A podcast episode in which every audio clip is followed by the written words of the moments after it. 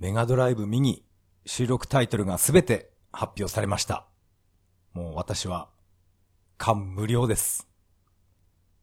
それでは始めましょう。第53回。それは涙で始まった。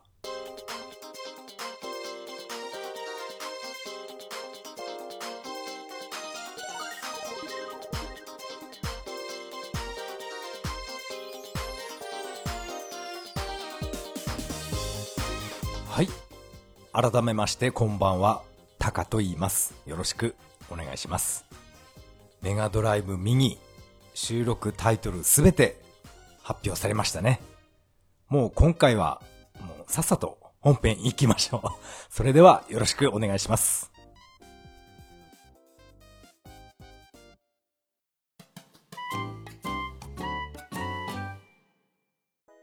はい。ここからが本編になります。もう今回はですね、言うまでもなく、メガドラミニの話に、えーこの話しかありません。超サプライズだった、あの、2タイトルについては、えーおいおい、えー話をしたいと思います。えー31本目から、ちょっと話していきたいと思います。まずは、コラムスが入りましたね。これは、まあ、定番と言ったら、定番ですね。コラムス、メガドライブのコラムス。うん、これ面白かったですね。BGM が、なんと言いますかね、コラムスの BGM って、なんて言えばいいのかな、品があるっていうか、上品な、そんな感じの音楽に私は感じるんですね。うん、あの、音色がいいですよね。私はコラムス、大してうまくはないんですけど、うん、好きですね。まあこれはメガドライブじゃないですけど、サターン版の花組対戦コラムス。あれが、えー非常に好きでしたね。私は主に、えー神崎すみれが、えー好きなんですね。えーそして、コラムスの次は、モンスターランド4入りました。これはですね、私は、あまり思い入れがないソフトですね。うん、たまには、押し入れから引っ張り出してきてやろうかな。えー、そして次はですね、ダイナマイトヘッディ。えーと、このソフトは、私はプレイ経験がないので、えー、なんとも、え言えませんね。まあ、サクサク行きましょう。次のソフトは、重装騎兵レイノス。これは、うん、これもですけど、私はプレイ経験がありません。YouTube でプレイ動画は見たことはあります。うん、レイノス。なんか面白そうな感じがしましたね。あの、紹介 VTR を見た限りですけど、かなり、音楽なんかもかなり良かった気がしました。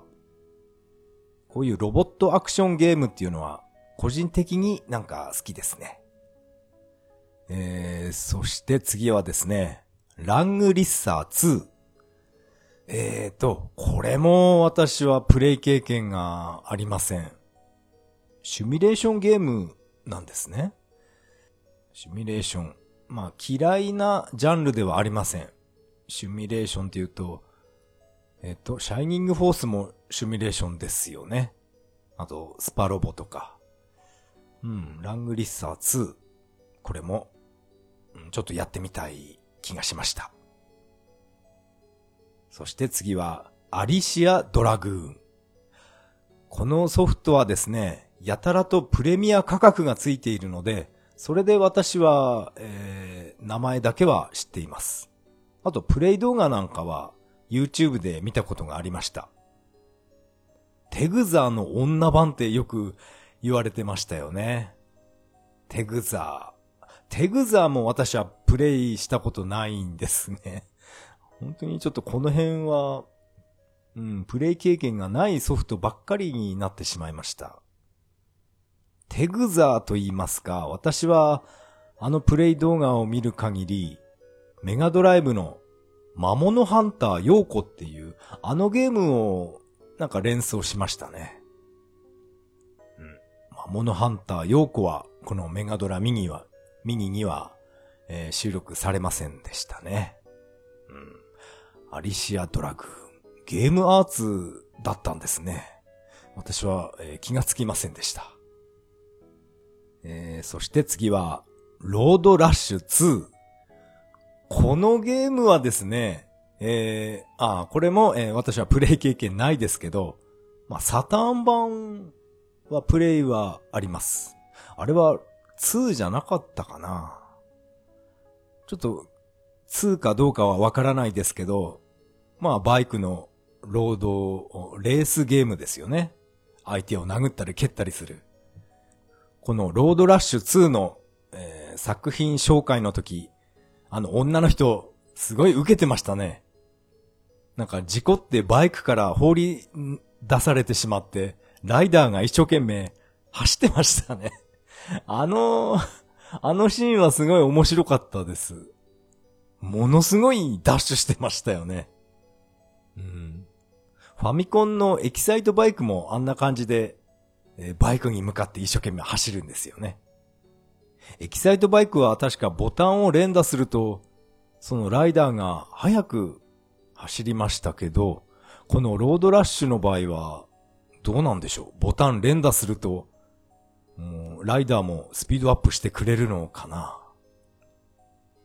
なんかこのゲームは、バカゲーに見えたんですけど、まあ、そういった要素を除いて、普通のレースゲームとしてちょっと見てみましたけど、画面のスクロール具合とか結構滑らか、滑らかに見えましたね。気のせいかな。メガドライブの、えー、っと、スーパーハングオン。あれよりもこっちの方が、なんか、ちょっとだけ、ぬるっとした、ぬるぬるしたスクロールのような、そんな気がしました。ロードラッシュ2。これはちょっと個人的に、まあ、私はバイクが好きなので、えー、レースゲーム、このロードラッシュ、これは早くプレイしてみたいですね。そして次はですね、スラップファイト MD。これも、えー、私はプレイ経験ありません。でも名前は知ってました。このソフトもなんかプレミア価格がついてるんですよね。このスラップファイト、古代祐三さんがテストプレイしていましたね。この小城さんっていうのは私は、えっ、と、初めて見たかな初めてですね。随分若い人なんだなと思って、ちょっとネットで調べたら、いやいや、私より年上だったんですね。50代ですね。でも、50代に見えなかったんですけどね。いやー、若く見えました。まあこれはただ単に、えー、私が 私が老けてるっていう、ただそれだけだったんですかね。でも、50代っていうのを、それを知ってさらに、えー、びっくりしました。あの人が小城雄三さんなんですね。ベーマガで、えー、当時 YK2 っていう、えっ、と、ハンドルネームっていうのかな。あれで掲載されていたんですね。私は当時ベーマが夢中になって読んでましたけど、いや、小城さんのことは全く、全くわからなかったですね。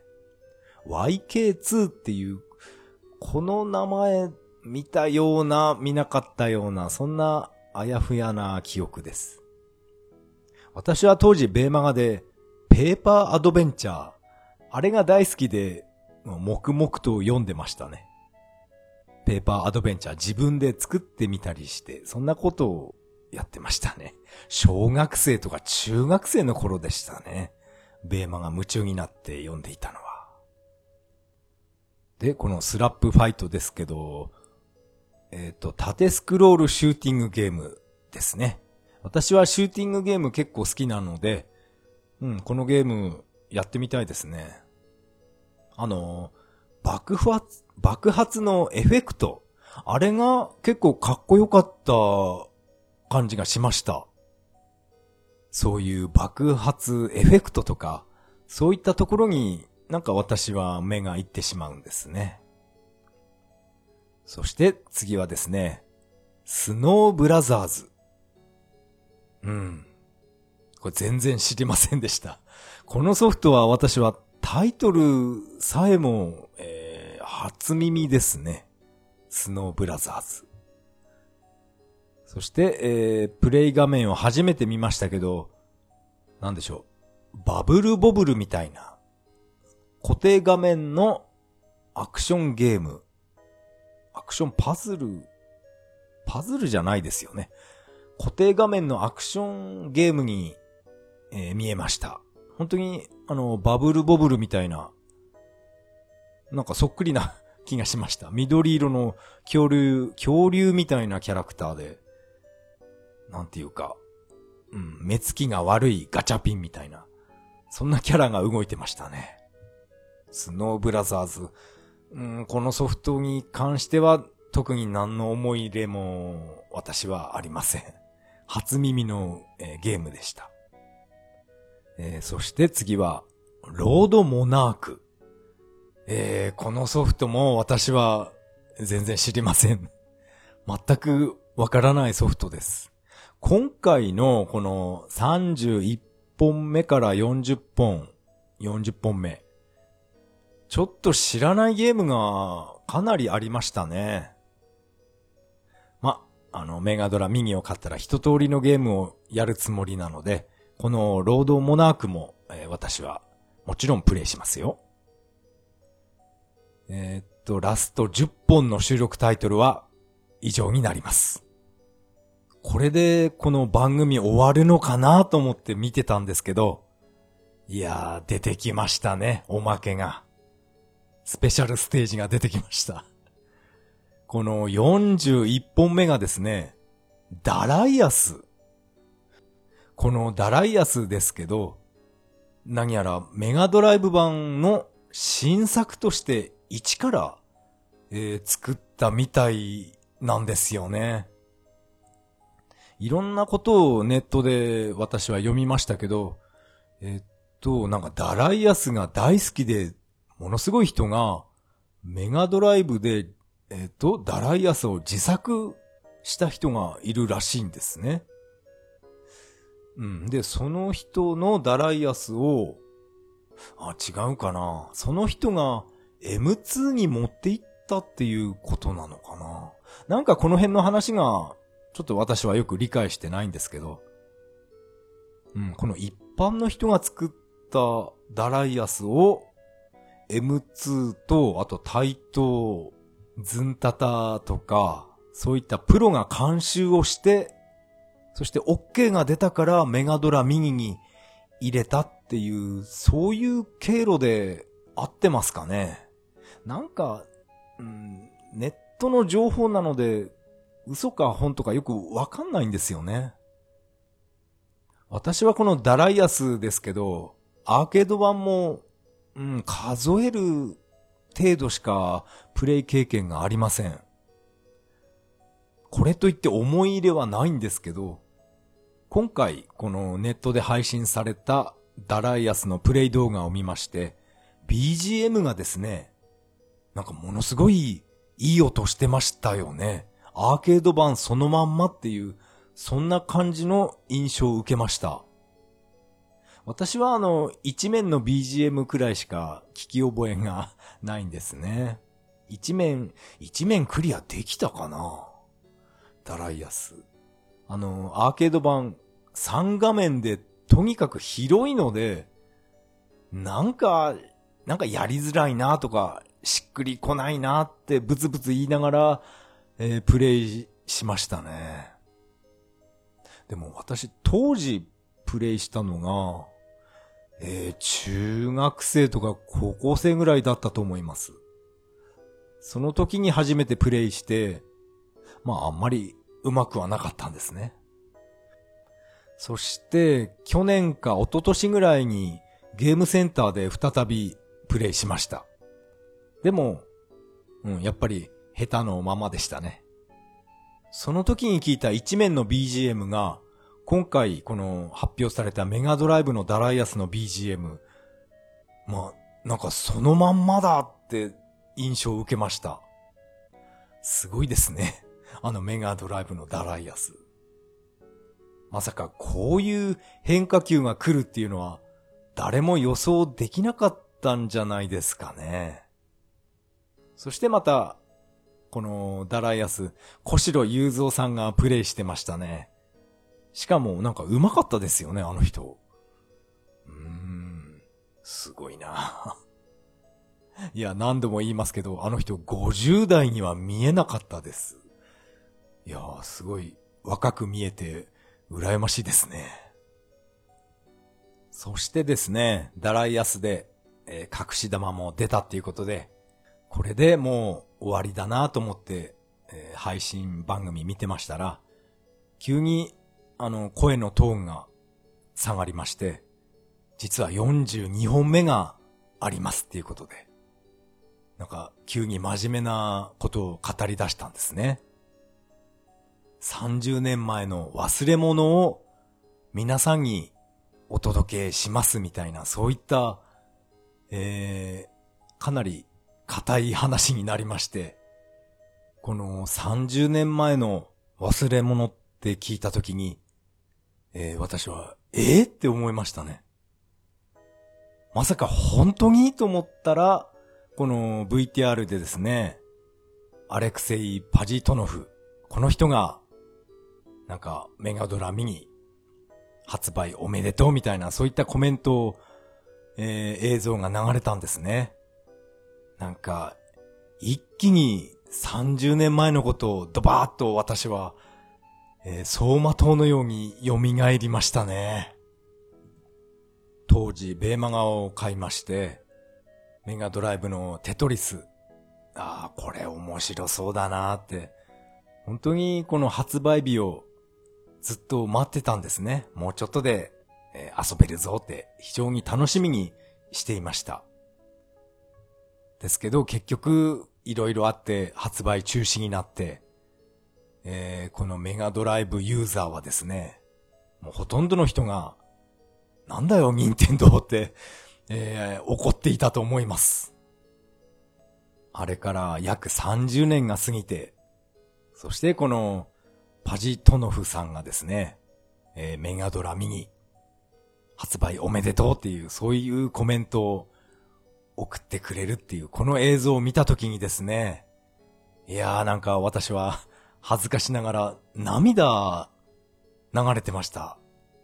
本当にこのメガドライブでテトリス遊べるんだっていう、本当感極まって、本当に、ね、この iPad で私ニコニ、ニコニコで見てたんですけど、このニコニコを見ながら涙ボロボロ流れてましたね。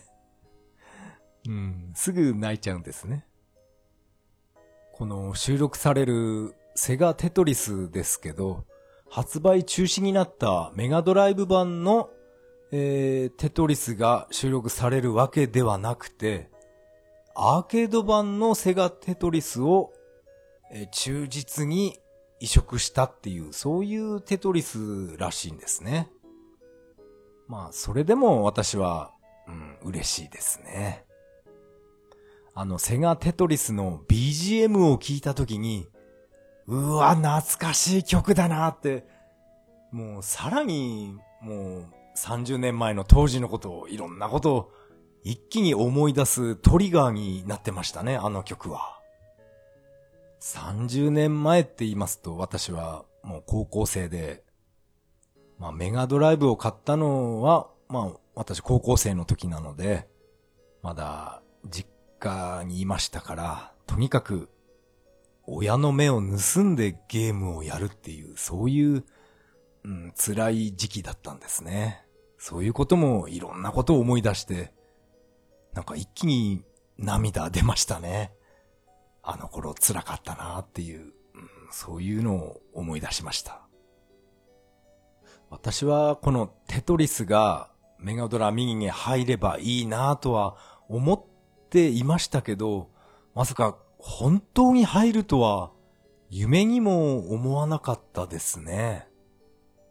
入ってほしいなとは思っていましたけど、まあどうせ無理だろうなっていう、ほとんど、9割ぐらい諦めてましたね。それなのに、こうやって、ね、あのー、発明者のパジトノフさんですか。あの人からも祝福のコメントなんかをいただいて、いや本当に今回のこの収録タイトル発表、第4弾、本当にこれは、えー、涙なしでは見れませんでしたね、私は。でも、ツイッターのコメントなんかを見ますと、この、今回のこのテトリス、アーケード版のテトリスじゃなくて、発売中止になったメガドラ版を入れてほしい、欲しかったっていう、そういうコメントも結構私は見ました。でもまあこの際、ね、アーケード版のテトリスが入ってるって、それでいいんじゃないですかね。それじゃあ納得しないのかな？どうしても、あの、発売中止になったメガドラ版をえプレイしたいっていう、そういう熱い人も中にはいましたね。このメガドライブ右に入ってるテトリス、一日も早くプレイしたいですね。あの背景のイグアナがすごい懐かしいと思って、えー、私はニコニコ動画見てました。このイグアナ懐かしいなと思ってね。あの、イグアナの娘っていうドラマを思い出しましたね。えー、かなり古いですけど。確かですね、菅野美穂が、このイグアナの役だったんですよね。そしてお父さんが草刈正雄で、えー、お母さんが川島直美だったかな。あの変なドラマ、YouTube で 検索すれば出てくるのかな。えー、あのイグアナの、えー、風景を見て、菅野美穂のドラマを思い出しました。わかる人いるかな？この42本目のテトリスの発表も終わりまして、いやー、今回の配信も楽しかったなーって、えー、ティッシュで涙拭きながら、ね、いやー、今回も面白かったって、終わりだろうなと思ってニコニコ見てたんですけど、そうしたらですね、何やらまだ隠してるものがあるらしくて、皆さんデザート食べたくないですか？とか言い出したんですよね。まだなんかあるのかと思ったら、いやー、やっぱりセガですよね。32X とか、メガ CD のアタッチメント、あんなのが出てきましたね。もう、ズコーっと、ずっこけましたよ。何やってんだあんたらっていう感じで。もう、子供の悪ふざけみたいな、そんな感じに見えました。もう、さっきの俺の涙返してくれよって言いたくなりましたね。でも、本当にこれが、セガらしいですよね。本当に。あれだけ感動させておいて、そうかと思えば今度は、こんなの作っちゃいましたって 32X のおもちゃ出されちゃ、もう笑うしかなかったですね、私は。いや、やっぱり、セガっていいなーって思いました。あの、メガドラタワーミニ。えー、私はまだ予約してないんですけど、まああれは、どうしようかなでも、面白いですよね、本当に。なんであんなの、何のために作ったんですかね でも、うん。セガファンは大喜びですよね。俺たちのセガっていうことで。えー、私も近所のゲオに行って、もし予約可能ならば、えー、私も予約したいと思います。本当に、本当にセガってバカですね。でも、そんなセガが私は、うん、昔から大好きなんですよね。あそこまで精巧なメガ CD とか 32X のおもちゃを作ったっていうことで、これはもうメガ CD ミニとか 32X ミニを出すっていう伏線じゃないかっていう、そういったコメントも結構ツイッターで読みました。どうなんでしょうね。メガドライブ2ミニとか、本当にあるのかなこのセガの奥村さんのインタビュー記事をちょっと読んだことがありまして、今回このメガドラミニに入らなかったソフトたちを、えー、メガドラ2ミニで出せばいいじゃんっていう、そういう考えは私は持っていませんっていう、そういうことを書いてあったんですね。だからこのセガへのメガドライブの熱い思いを今回のこのメガドラミニにすべて全力投球させる気持ちで今回このプロジェクトに挑みましたみたいなそんな感じの記事を私は読みました。ですから、メガドライブ2ミニっていうのは、もしかしたらやっぱりないんじゃないですかね。今回のこのメガドラミニ、これが最初で最後なんじゃないかなって、えー、私は思っています。でもこの奥村さん、すごい熱がありますよね。メガドラ2ミニで出せばいいよなっていう、そんな甘い考えは持ってない人だったんですね。うん、なんかあの記事は印象深いです。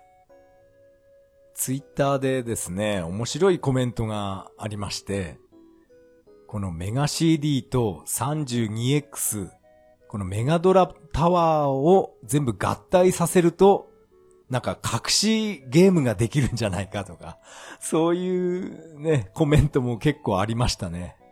それは、それ本当だったら面白いですね。あと、あと、なんかあったかな。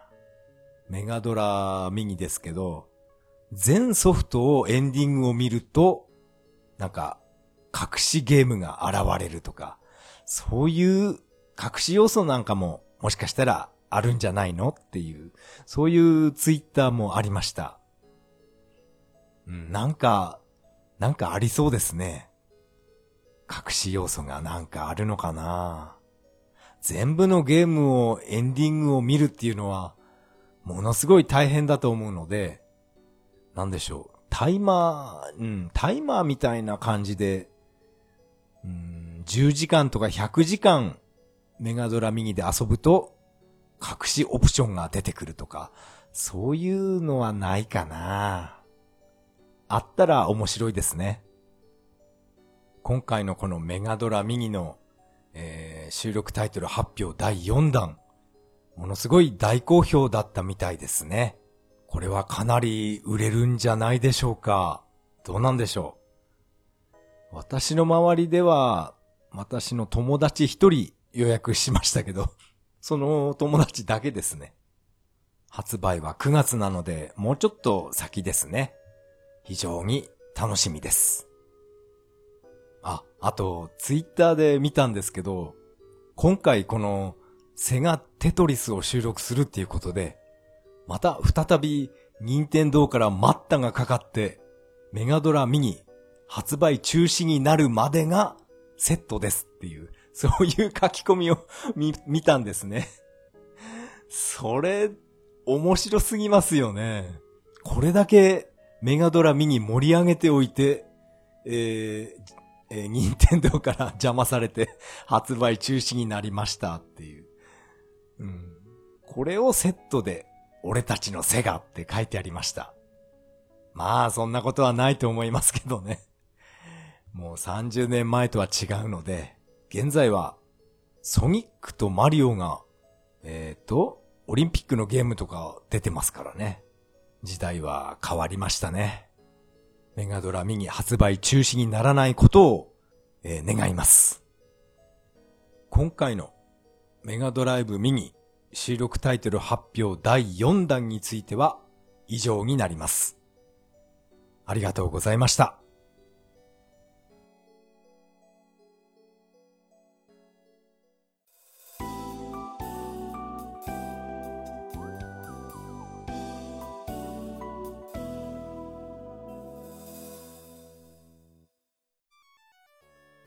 はい。エンディングです。エンディング曲はメガドライブ版ソーサリアンからビューティフルデイになります。第53回目の配信、いかがだったでしょうか？メガドライブミニ、本当に楽しみですね。バーチャレーシングとか、スーパーハングオン、入って欲しかったなっていう気持ちはありますけど、でも、この42タイトル、これでもう私は、もう感無量です。何も言うことはありません。もしかして、ソダン入るのかなってちょっと思ってましたけど、やっぱりね、総動部ソダンは入りませんでしたね。まあその代わりと言ってはなんですけど、ロードラッシュ2ですか？なんかバカゲーの匂いがプンプンして私は えー、期待しています。あのゲーム、ちょっと早くやってみたいなあと、ゲストに小城雄三さんが来るっていうことで、ソーサリアン、これはもう確定だろうなって、えー、私も思ってました。ツイッターでもかなりこのソーサリアンは濃厚でしたよね。でも、結果的にはソーサリアンは、うん、収録されませんでした。ちょっと残念な気もしますけどね。いやー、それにしても、セガテトリス。まさか、私は泣くとは思いませんでしたね。いやー、涙もろくなりましたね。このポッドキャストでは皆さんからのメッセージをお待ちしています。シーサーブログの投稿フォーム、またはツイッターからハッシュタグ、それは涙でとつぶやいていただけると大変励みになります。まあ私のツイッターでもちょっとつぶやいたんですけど、このセガテトリス発表の衝撃でですね、えー、お腹が壊れてしまいまして まあこれは、まあ正直言うとテトリスの発表は関係ないんですね。このね、お腹の調子悪くなるっていうのは、まあ私は、まあ今年1月から、まあ引っ越し終わりまして、新しい住まいになりまして、えー、キッチンにですね、IH クッキングヒーターになったんですね。今まで私はガスコンロしか使ったことがなかったんですけど、初めて IH クッキングヒーターを使っています。それでですね、えー、フライパンで肉を焼いて食べるんですけど、えー、今まで確率100%でお腹壊すんですね。これは、絶対この焼き方が原因だと思うんですよね。表面はもう結構焦げ目がつくぐらい焼けてるので、ああもう、もういいや食べようと思って、美味しい美味しいってバクバク食べるんですね。そうするともう、もう10分後ぐらいにはもうお腹がぐるぐるなってトイレに直行するんですね。ですから、これは IH クッキングヒーターを使った肉の焼き方が原因だと私は思ってます。なんかね、これ使いづらいっていうか、使い方が間違ってるのかな肉が中まで火が通ってないっていうことだと思うんですよね。違うのかなもしかして。冷蔵庫が壊れてて、えー、っと、保存していた肉が傷んでるのかなもう、今までずっとお腹壊してます やっぱりガスコンロにした方が良かったのかなえー、っとですね、今、そんなことを悩んでいます。焼肉を部屋で食べると必ずトイレに直行するっていう、そんな生活を続けています。まあ、どうでもいい話ですよね。私がお腹壊そうが何しようが、ね、えー、特に興味はないと思いますけど、ちょっと雑談してみました。あと、雑談ついでにですね、私の庭にですね、モグラが何匹いるかわからないんですけど、モグラがね、土を掘り起こしてどうしようもない状態になっていまして、外交工事で綺麗に庭を砂利で固めたんですね。砂利の部分と、あとコンクリートの部分があるんですけど、せっかく綺麗に工事が終わったのに、砂利を押しのけてモグラが土を掘り起こしてしまうんですね。あれがもう毎日のように穴を掘り起こして困ってます。それでですね、会社に用務係のおじさんがいるので、いやー、あの、庭中モグラで困ってるんですよっていう、そういう世間話したら、いや、そういう時は、モグラは、ひなげしの花が、あれ、あの花がすごい嫌ってるから、庭にあのひなげしの花を植えると、モグラいなくなる、いなくなるんじゃないのっていう、そういう話をおじさんがしてたんですね。確かに言われてみれば、田んぼの土手とかにひなげし、結構、うん、植えてありますよね。あれってモグラよけの意味があったっていうことなのかな。まあ、おじさんの話が本当かどうかはちょっとわからないんですけど、ひなげしの花の根っこには毒があるから、その毒をなんかモグラが嫌がるらしいんですね。本当かな？なんか怪しいな。とにかく私の家の庭、モグラが土を掘り起こしてしまって、非常に、うん、見苦しくなっています。ホームセンターに行ってですね、このモグラが嫌がる、なんでしょう、匂い玉みたいな、強烈な匂いがするピンポン玉みたいな、それを買ってきて、その地面に埋めたんですね。